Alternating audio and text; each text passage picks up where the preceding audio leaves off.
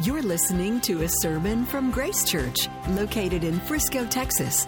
Get to know Grace Church better by visiting our website at www.gracechurchfrisco.org. Today's speaker is Pastor Craig Cabaniss.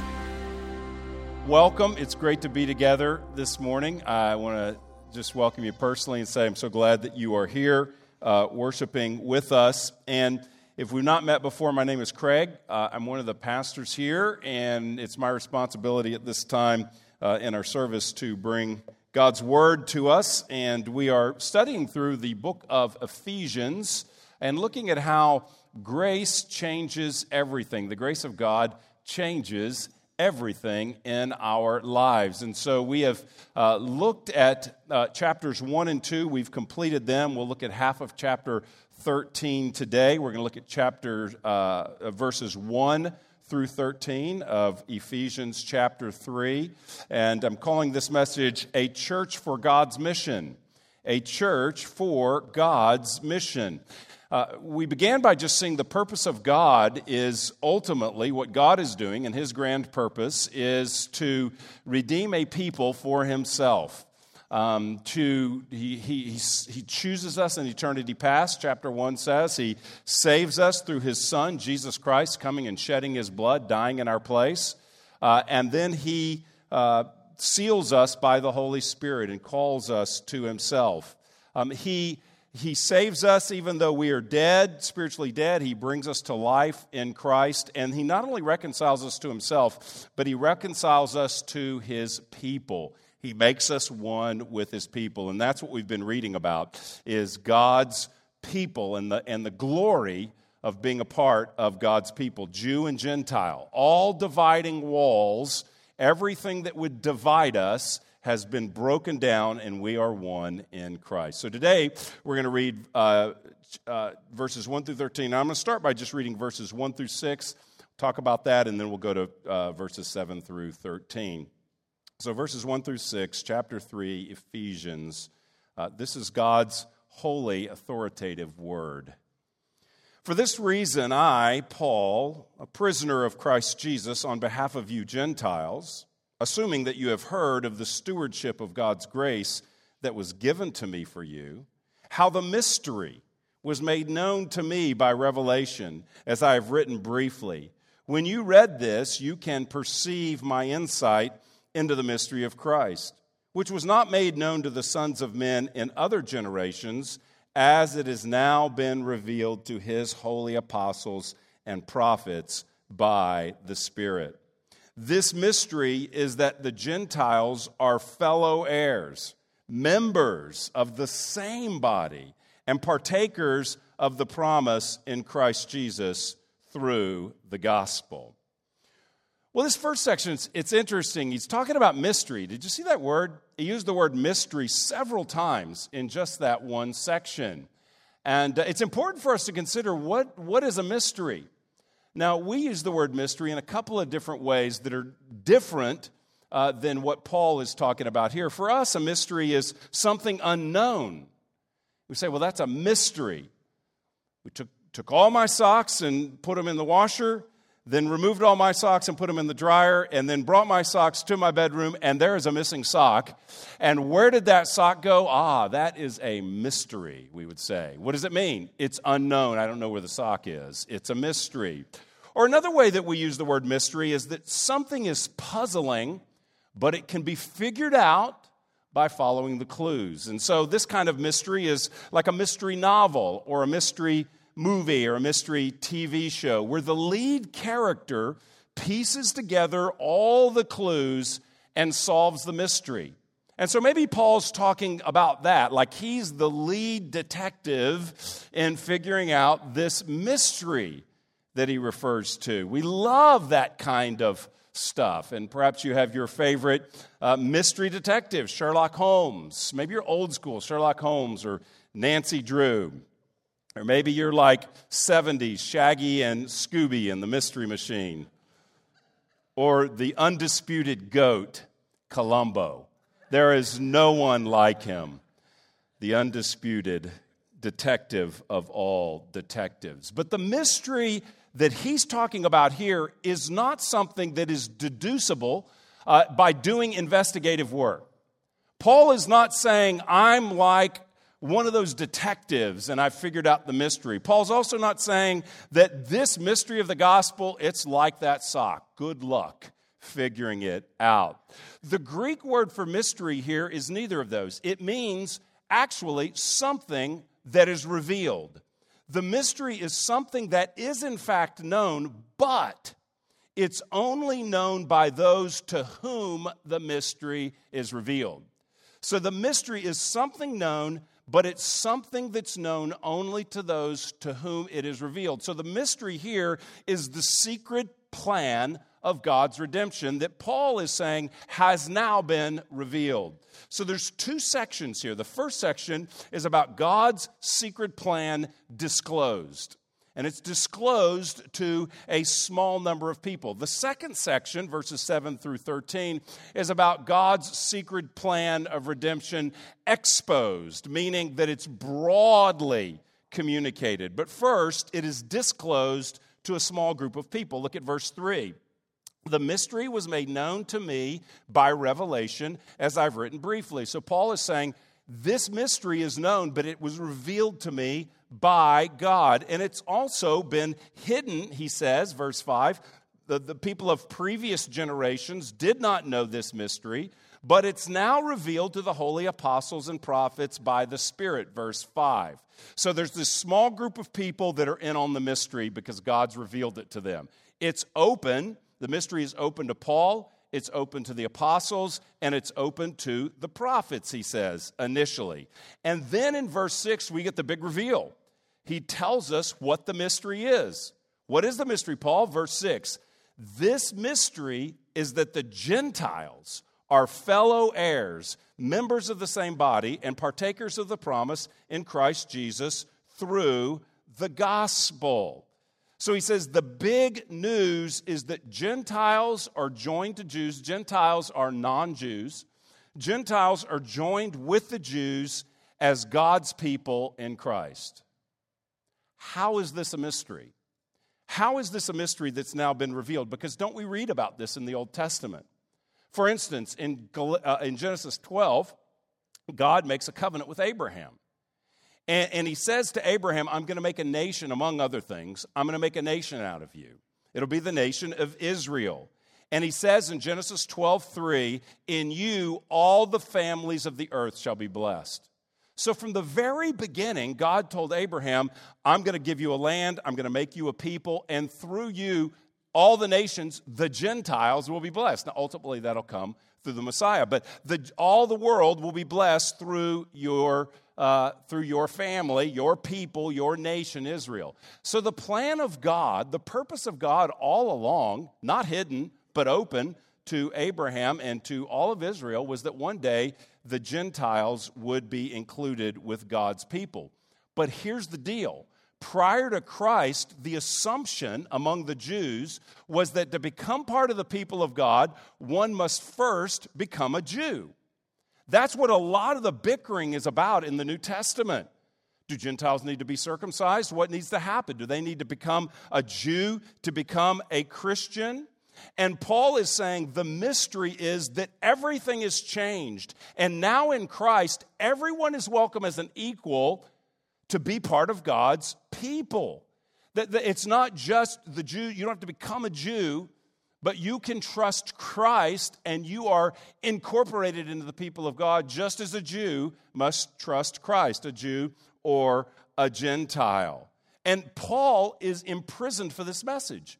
This message is so radical. I tried to say this last week that the division between Jew and Gentile is so radical, the, the, the separation, the disdain. We, we don't really have categories for, for this. You'd almost have to say something like, for us to relate, historically, you'd almost have to say something like a uh, relationship between blacks and whites during slavery, or even during Jim Crow, where there's such a radical in the South, a radical separation. It, it almost goes to something like that to be able to understand how these people were separated and now unified in Jesus. But this is why Paul's in prison, because Paul says, hey, here's the mystery of God Gentiles are welcome uh, just as Jews are. And he's not in prison. He's writing this from prison. He said in verse 1, I, the prisoner of Christ. He's not in prison because he said Jesus was resurrected. He's in prison, uh, Acts 21 says, because he's at the temple in Acts 21 and the Jews start freaking out. They say, This is the guy that speaks against our law, against our people, against God's temple. And this guy brought an Ephesian, instantly, uh, interestingly. He brought Trophimus, the Ephesian, uh, who's from Ephesus, the Gentile, into the temple.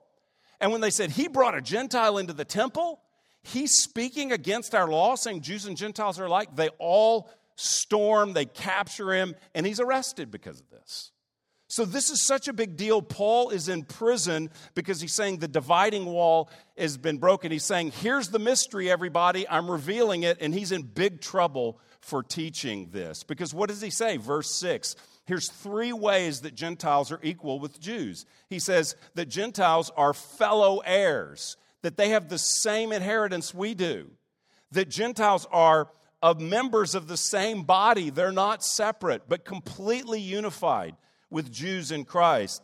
And that they are, what does he say? Third thing, they are partakers of the promise in Christ Jesus through the gospel. So the promises of Christ that he gives, they receive those just as well.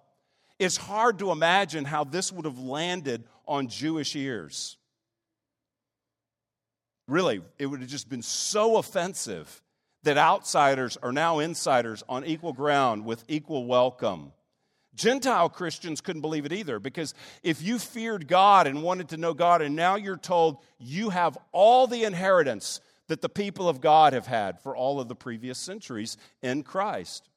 N.T. Wright, in his commentary on Ephesians, says what this would have felt like to the Gentiles is that we're included in this. He said it would be like if your neighbor on your block got an incredible inheritance. They inherited from their grandfather a billion dollars, let's say, and they came over and knocked on your door and said, You know what? You're part of our family. We are cutting you into an equal share of the billion dollar inheritance. So there's four of us, there's two of you, six. You get a sixth of this inheritance. Equal share in the billion, uh, and you're welcome into that. You'd be thinking, wow, I'm in your family. I'm receiving those riches. That's what Paul says. In the next passage, he says, I have been announcing the unsearchable riches of Christ to the Gentiles. He's saying, I'm telling people who weren't a part of the family, you're in the family, and these are the riches eternal life, part of the purposes of God, your sins forgiven, a, a, a, uh, a, a sure hope of participating with God and His people in the new heavens and new earth. It's a, it's a glorious picture here that they are receiving uh, equal. This is what the mystery of the gospel is. All people, male and female, Jew and Gentile, Scythian and barbarian, he says in another book. Everybody, doesn't matter, welcome in Christ. To believe in Christ by faith, if you trust Christ, you are on equal footing with every other person. So that's God's secret disclosed to Paul and the, and the apostles and prophets. Now, verses 7 through 13 is, God, uh, is God's secret exposed. It's revealed broadly. Look at verse 7. Of this gospel I was made a minister according to the gift of God's grace, which was given me by the working of his power. To me, though I am the very least of all the saints, this grace was given to preach to the Gentiles the unsearchable riches of Christ and to bring to light for everyone what is the plan of the mystery hidden for ages in God who created all things, so that through the church the manifold wisdom of God might now be made known to the rulers and authorities in the heavenly places. This was according to the eternal purpose that he has realized in Christ Jesus our Lord, in whom we have boldness and access with confidence through our faith in him. So I ask you not to lose heart over what I'm suffering for you, which is your glory. So the, the, the mystery was initially disclosed to a few, but now uh, it's, it's given to the few to be spread. This good news is to be exposed to all people. Paul is, he says in verse 7, he's made a servant of the gospel. Look at verse 7.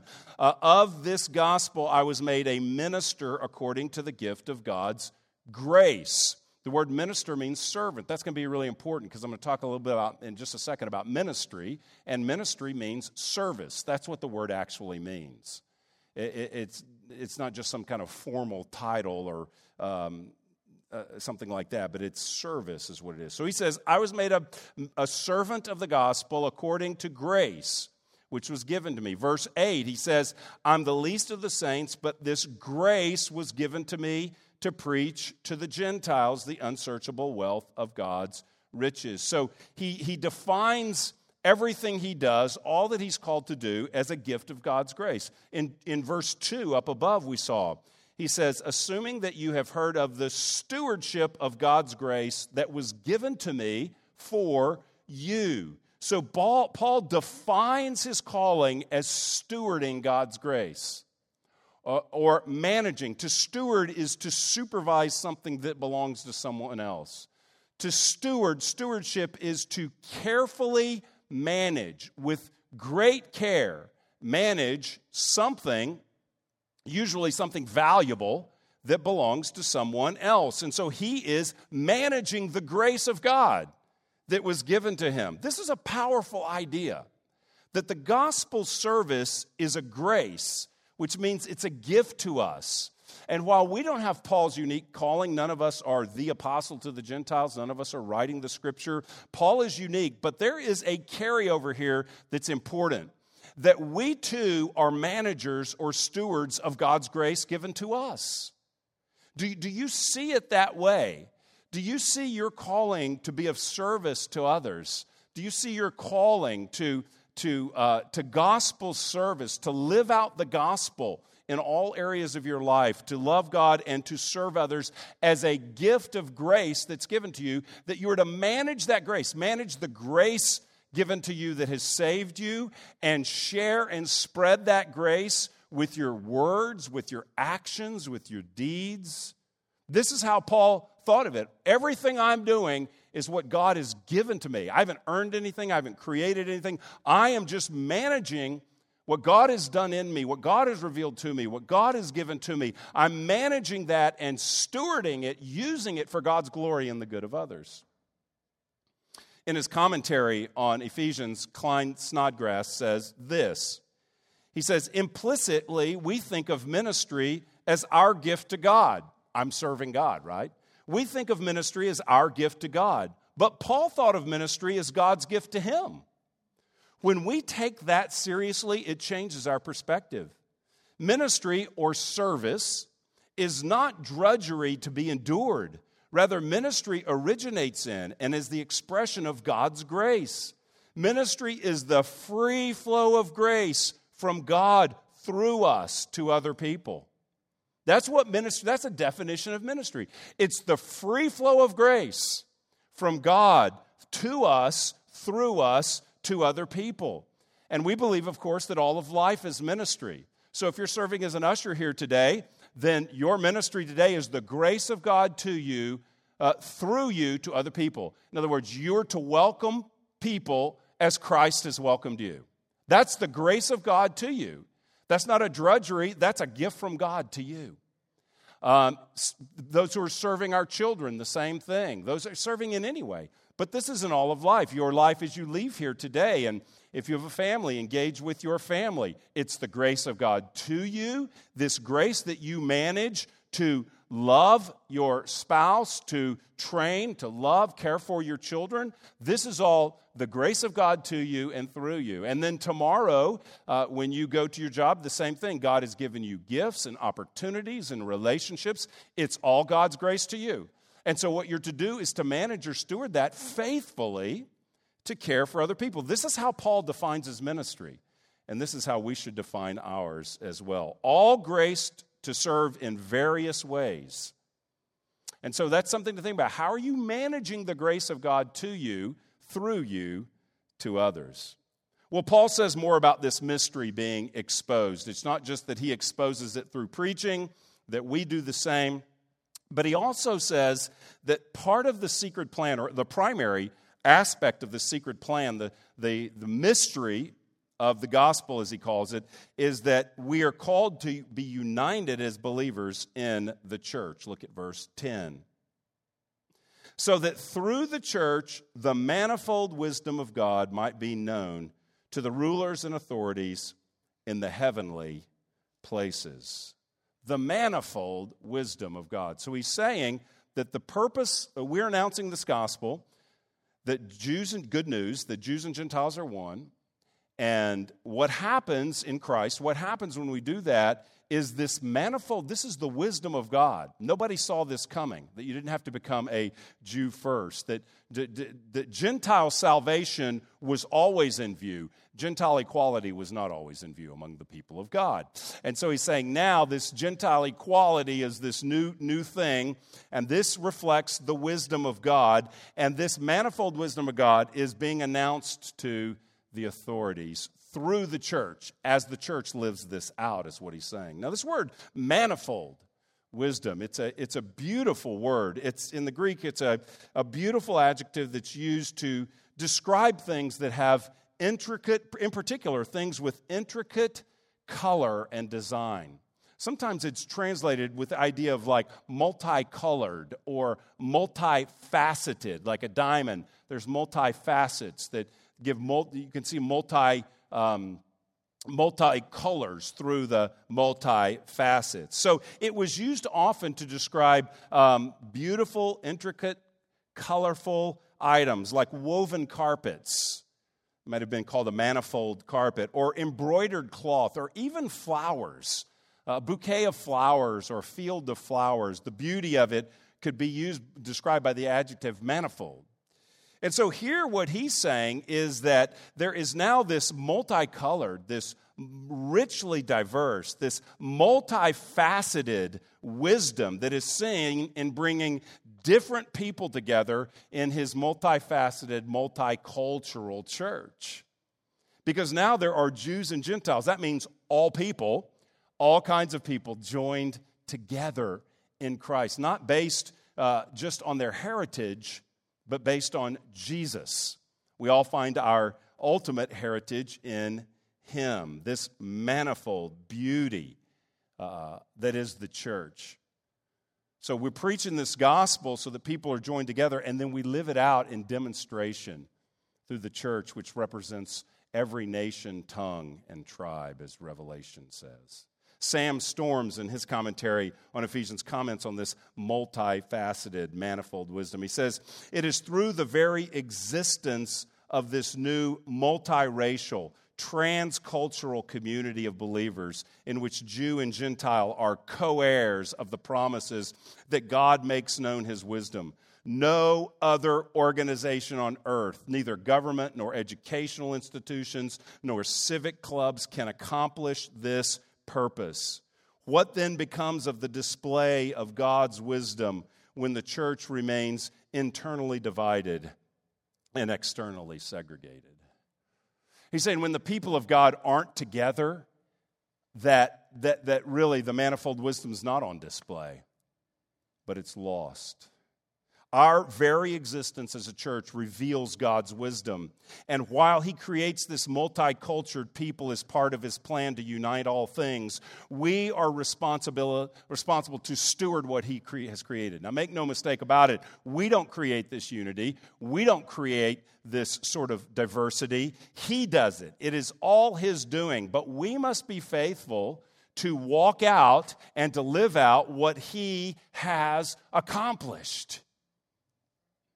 Now, this is so interesting because in verse 10, he says that this is going to be made known, a word of revelation, is going to be revealed to the rulers and authorities in heavenly places.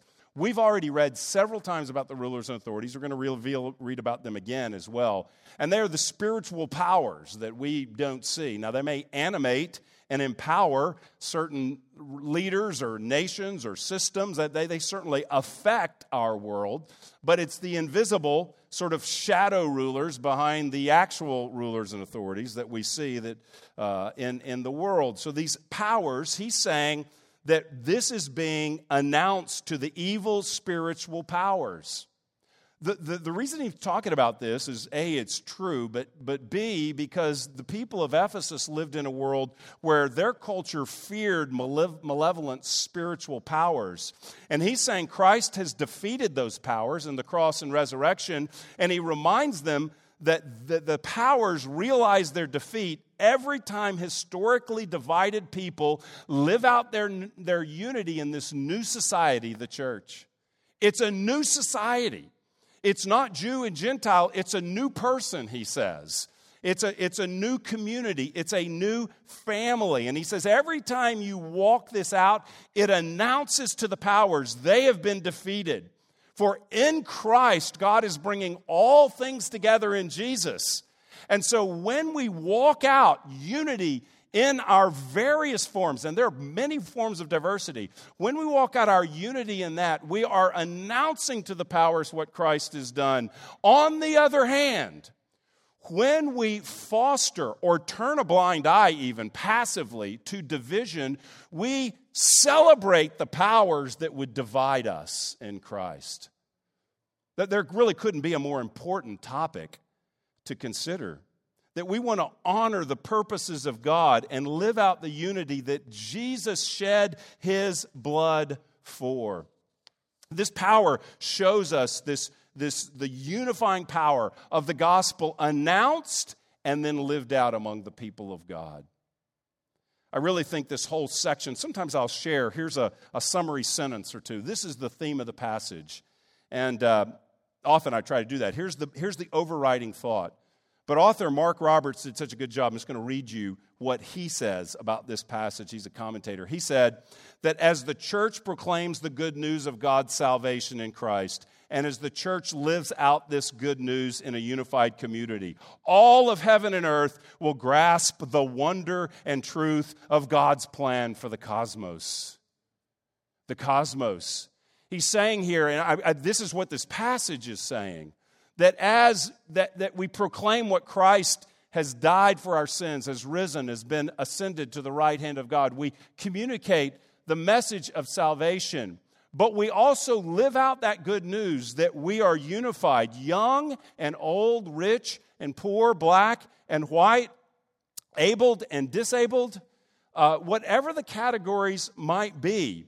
We live those out in unity around Christ and that announces to heaven and earth that God is bringing all things and all people who believe together in Christ. And so it's like, as the church, we are the, uh, we're the movie trailer for the coming attraction of the new heaven and the new earth. There's coming a new heaven and a new earth, and God has put it all, put us all together now. And so we have the privilege, the responsibility, and the hard difficulty of walking in unity together now. By His grace, He empowers us, but it is work. This is a key way we find our place in God's mission. So, we've been talking about this year's theme, finding our place in God's mission. If we want to be a part of God's mission, which is the renewal of all things, making all things new in Jesus Christ, a coming new heaven and new earth, if we want to be part of that great purpose, and not just say that, but live it out, it's going to involve our being built together, as we saw last week, in a temple, stone upon stone. We are the temple of God, the people of God, Jew and Gentile, people different than us we're going to be built right next together with them. And God will ensure that the person that's different than you, that gets you, uh, or not gets you like understands you, but bothers you, you're going to be built right next to that person. We used to say, you know, they, they would, uh, that person gets my goat. I don't know the derivation of that term, but that person gets my goat. But the reality is, if they can get your goat, it's because you got a goat to get. And whatever is in you that's bothered, God's going to hook that and make sure you're right next to that person who has a different point of view on the world. They have a different political point of view. They have a different background. They have a different approach. Oh, God's going to make sure you're in that community group with that person so that you have the glory of being joined together in Christ and working things out in the gospel. Well, how do we, how do we uh, apply this? I'm going to give you a few takeaways and we'll wrap up. Here's one. If you were reading carefully, you notice I commented on most of the verses, but I skipped one, the last one. And that's this is what I think this passage calls us to do. It's a call to persevere in unity. Look at verse 13. So I ask you not to lose heart over what I'm suffering for you, which is your glory. It's easy to lose heart. It's easy to lose heart when it looks like the mission of God has stalled. The apostle to the Gentiles, the one who initially got the mystery and is now sharing the mystery, is in jail. He can't travel. He can't plant churches. He can't lecture and teach and evangelize and do all that he does as an apostle. So it looks like the mission has stalled. If you're a Gentile, you're thinking, man, that was our guy. That was our guy. He represented us. He was announcing, he was proof that we're included here. And now he's marginalized. How would you feel if you were a Gentile and your guy your representative is no longer on the field of play, but is now separated. It, it, it, it'd be challenging. And he's saying, do not lose heart. My, my imprisonment is ultimately for your glory. It's ultimately for the glory of God. God is using this for me to announce the gospel in a different way to a different people. But I want to draw your attention to the fact that this whole thing he's talking about, that in Christ we are vertically reconciled with God, but we are also horizontally reconciled with his people. This whole thing, which is chapter 2, verse 11 through chapter 3, 13, it's one big long section about our unity. Uh, this call for unity and this walking out of unity. Uh, if you are burdened by that, if you care about that, if you want to, are proactively praying for that and acting for that, you will battle discouragement. It, it's no sense to say, don't lose heart, because we've got a long way to go. It's easy for us to say and think, well, we live in polarized times, and we do. And we live in divided times, and the most divided in my lifetime that I can recall in many ways. Uh, but it's always been this way. The Jew and Gentile thing is all over the New Testament divided, divided, divided. We live in a crazy time, friends. Now, I'm going to, I'm not taking my mic off there, I'm adjusting. I, I, as the country preacher said, I'm fixing to stop preaching and start meddling in the next couple minutes here. We live in a crazy time. I have made an application, and I don't think it's the only application. I think there's many, but I have made what I believe is a fair application in the last two weeks that the Jew and Gentile division we don't have but it does relate something to racial division, which we can relate to, and other divisions, as there'd be other divisions as well. And we live in a crazy time where you hear some Christians speak about racial issues, and it sounds like it is straight up the idolatry, uh, the well, idolatry. That's a that's a Freudian slip. It is the ideology of the secular left.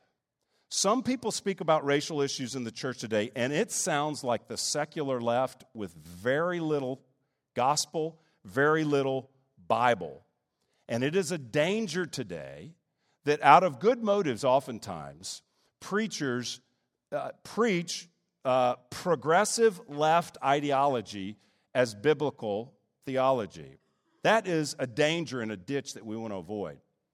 I also want to bring your attention to there is a ditch on the other side, and it is a ditch that is a danger, m- more frequently a danger in the tribe we happen to run in, which would be um, conservative, not politics, but conservative Bible, conservative theology. We're conservative biblically and conservative theologically. And in our tribe, there is a reactionary approach to Christians who embrace the secular left, a reactionary approach where you can't even mention racial reconciliation. You can't mention racial harmony. You can't even use a word like diversity without someone accusing you of woke theology that displaces the gospel. And that is a danger on the other side. This sort of anti wokeness, this sort of sort of uh, sort of far right mentality that minimizes the gospel as well. Ironically, that ideology minimizes the gospel because they don't really want to walk out this, this part of the gospel. They're great with the vertical part of the gospel, but how do we walk this out together? They don't give balanced emphasis towards the reconciliation that is needed among God's people. And it is massive in the New Testament. The horizontal dimension of this is massive in the New Testament, and it takes work. Whenever I bring up race, inevitably somebody will say, well, the fact you're talking about race is dividing us. We are just one in Christ. And the Bible here says we are just one in Christ. I agree with that. But the fact that God's made us one doesn't mean that there's no work to do. How would it work out in your marriage uh, to just say, we're one flesh, so we don't have any problems? There's never a sin, there's never a disagreement. How about if your spouse brought up to you, hey, I got a problem with something? You said, one flesh, one flesh, baby. Don't be giving me that. We are one, we are un, we have been unified in Jesus. You would say that's crazy. If I were to say to you, your vertical relationship, you are righteous in Christ. Do you ever have a sin? Do you ever have a problem that you need to work out because you aren't right with God in your functional actions? Of course. Well, the same is going to happen horizontally. And there are times we need to talk about that and grow and learn and work things out together in all kinds of areas. And I understand that words like diversity, which I've used, uh, I understand those are buzzwords that carry some kind of baggage in our culture, but I'm not going to give that word up to the secular left. It's a good word. The word manifold, if you look up a synonym for manifold wisdom, you look up a synonym for manifold, it will be diverse. The body of Christ is diverse. You say Jew and Gentile, that means diverse. That means one people who are multicolored, multicultural, glorious, and beautiful. God's design. So I don't want to have woke theology. I don't want to have anti woke theology. I want to have the gospel, which says that by the death and resurrection of Christ, we are made one in Him, and we are one. We are one.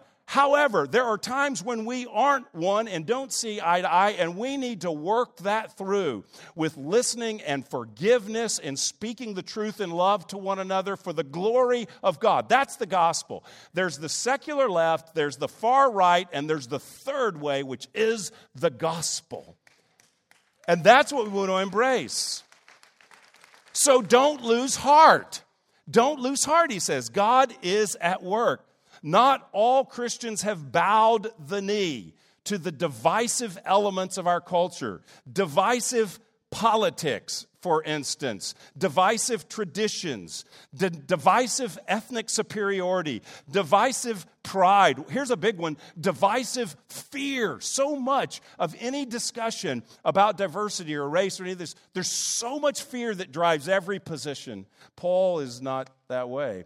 Paul's saying this is the mystery of God, and it is glorious that God has brought us together. That is the good news. And every Sunday when we gather to worship the Lord as people, young and old, as I'm mentioning, different, different socioeconomic categories, different races, every Sunday we gather, we do so to glorify Christ and to protest against the powers, letting them know that they are defeated by the Lord Jesus Christ, who has made us one.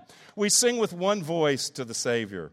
Paul is in prison because he's announced the mystery uh, that we are one, and it wasn't popular in his day, and it gets sliced up all kinds of ways in our day. But may we look to the scripture and to the gospel and put our hopes here. Two really quick points because I got to be done. Two other takeaways from this is one, the church is central to God's plan. That is so obvious here. We live in a day where the church is increasingly marginalized, and he's saying the mystery is that we're the people of God together. So you, you don't really get the full experience of the gospel if you're separated from the people of God. You can be reconciled to God, but if you're not reconciled to his people, if you're not part of them, you aren't experiencing God's grace. You aren't walking out the multicolored wisdom of God, living with your fellow heirs and your fellow members you are a solitary Christian is a false advertisement to the mystery which has been revealed in Christ because you're not walking it out. You're not walking it out. I love how Kent Hughes talks about this. Should, do we need to be joined with the church, with the people of God? Not this church, but wherever, a church. Do we need to be joined? He's saying, he said this I'm not saying you have to go to church to be a Christian, but you also don't have to go home to be married. However, if you do not frequent your home, your relationship will be in jeopardy. Attendance and participation in your local church is not an option. Paul's gospel was Christ and the church. The gospel is Christ and the church. And we could say from this passage, it's Christ and the church, all people united in Christ, Jew and Gentile. And you, you pick your division or your distinction. They're all broken down and united in Christ. Finally, we need to realize, and this was the sermon title, that God's mission has a church. Now, I'm not trying to be cutesy with this idea, which I've seen from a number of other people quote, you know, use this language. Certainly not original with me. But better than the idea that God's church has a mission in the world is the idea that God's mission in the world has a church. God is redeeming what was ruined in the fall. He's bringing order to chaos. He's bringing light to the darkness. He's bringing all things together in Christ. And we are part of that. That is the great purpose. And He's doing that. The vehicle that He's doing that through is the church. The vehicle that He is using to display His wisdom to press forward his eternal purpose in Christ is the church, where the greatest social barriers have been destroyed, and we are one people. God loves the church. Jesus gave his life for the church, and you can't be a part of his great purpose and mission to make all things new and to bring all things in subjection and to unify all things in Christ if you aren't a part of the vehicle that he is accomplishing that mission with, the church. God's mission, God's purpose has a church. And we are not a club. We are not a collection of individuals. We are a unified people that embody the very purposes of God. And we carry His mission. He has a mission, and He's given us to carry it to restore what was lost in the fall. The mystery has been revealed. Jesus is Lord, and his people are all who would believe in him, Jew and Gentile alike. The mission is alive and well, so friends, do not lose heart, as Paul says. Rather, by the grace of God, let's throw ourselves into his purpose and into his mission, and let's watch him work. Amen. Let's pray. Father, we thank you today for your grace to us. Lord, we thank you today that we live in a divided world and, and, uh, and you've called us to be different. And Lord, I don't know how all that works out. Lord, I'm concerned with my own heart in that matter. I'm concerned with the church in the matter of walking as one in unity. But I, I, know this is your purpose. I know Jesus died and rose to accomplish it. I know that your grace is with us. I know that you've called us to be a part of your great mission. And Lord, we confess sometimes we look around and it looks like we're losing ground. It doesn't look like you are building a church that the gates of hell can't stand against. It, it looks like the gates of hell are winning at times in our culture in the world. Even in our own hearts, at times it looks that way. But Lord, we take your word at face value and we believe that it's true. And we humble ourselves today before you and we say, Have your way in us and through us. Your grace to us, your grace in us, your grace for us, and your grace through us. And lastly, I pray for our church, Lord. Thank you that you have sustained us through sharply differing ideas in the last year and a half. You've, you've sustained us. Lord, we have no business being here, but you've sustained us. So we thank you for that. We pray that you'd continue to do that. You give us hearts for one another, and ultimately hearts for your glorious purpose. In Jesus' name, amen. Thank you for listening to this sermon from Grace Church. To receive future messages, subscribe to the podcast on iTunes or listen online by visiting our website at gracechurchfrisco.org.